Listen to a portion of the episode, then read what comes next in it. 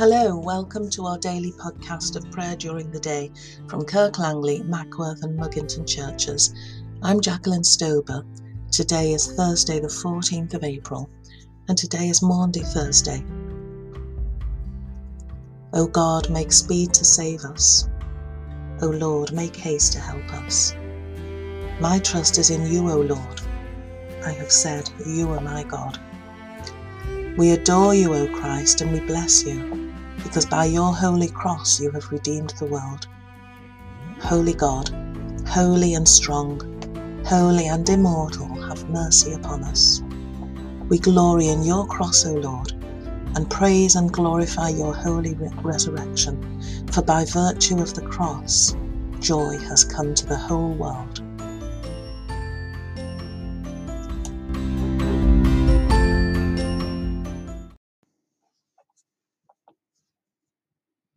Today's psalm is Psalm 22. Be not far from me, O Lord. My God, my God, why have you forsaken me, and are so far from my salvation, from the words of my distress? O my God, I cry in the daytime, but you do not answer me, and by night also, but I find no rest. Yet you are the Holy One enthroned upon the praises of Israel. Our forebears trusted in you. They trusted and you delivered them. They cried out to you and were delivered. They put their trust in you and were not confounded. But as for me, I am a worm and no man, scorned by all and despised by the people. All who see me laugh me to scorn. They curl their lips and wag their heads, saying, He trusted in the Lord, let him deliver him. Let him deliver him if he delights in him. But it is you that took me out of the womb and laid me safe upon my mother's breast. On you was I cast ever since I was born. You are my God, even from my mother's womb. Be not far from me, for trouble is near at hand, and there is none to help. Be not far from me, O Lord.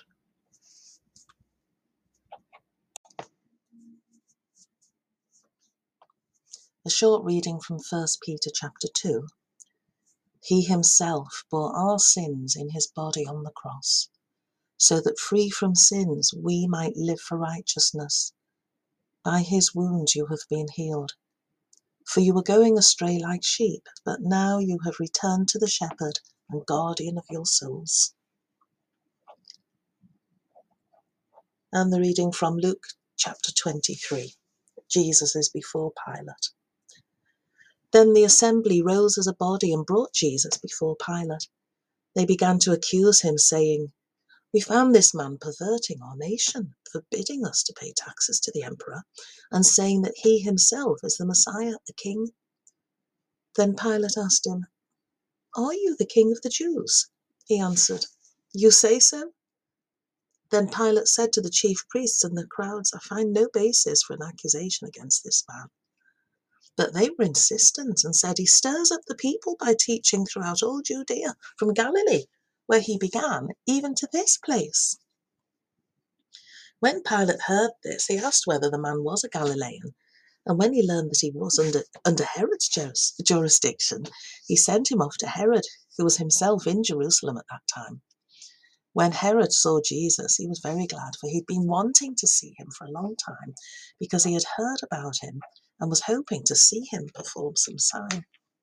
He questioned him at some length, but Jesus gave no answer. The chief priests and the scribes stood by, vehemently accusing him. Even Herod with his soldiers treated him with contempt and mocked him. Then he put an elegant robe on him and sent him back to Pilate. That same day, Herod and Pilate became friends with each other. Before this, they had been enemies. Pilate then called together the chief priests, the leaders, and the people, and said to them, You brought this man as one who was perverting the people, and here I have examined him in your presence, and have found, not found this man guilty of any of your charges against him. Neither has Herod, for he sent him back to us. Indeed, he's done nothing to deserve death. I'll therefore have him flogged and release him. Then they all shouted out together, Away with this fellow! Release Barabbas for us! This was a man who had been put in prison for an insurrection that had taken place in the city and for murder. Pilate, wanting to release Jesus, addressed them again, but they kept shouting, Crucify, crucify him! A third time he said to them, Why? What evil has he done? I have found in him no ground for the sentence of death. I will therefore have him flogged and then release him. But they kept urgently demanding with loud shouts that he should be crucified, and their voices prevailed. So Pilate gave his verdict that their demand should be granted. He released the man they asked for, the one who had been put in prison for insurrection and murder, and he handed Jesus over as they wished.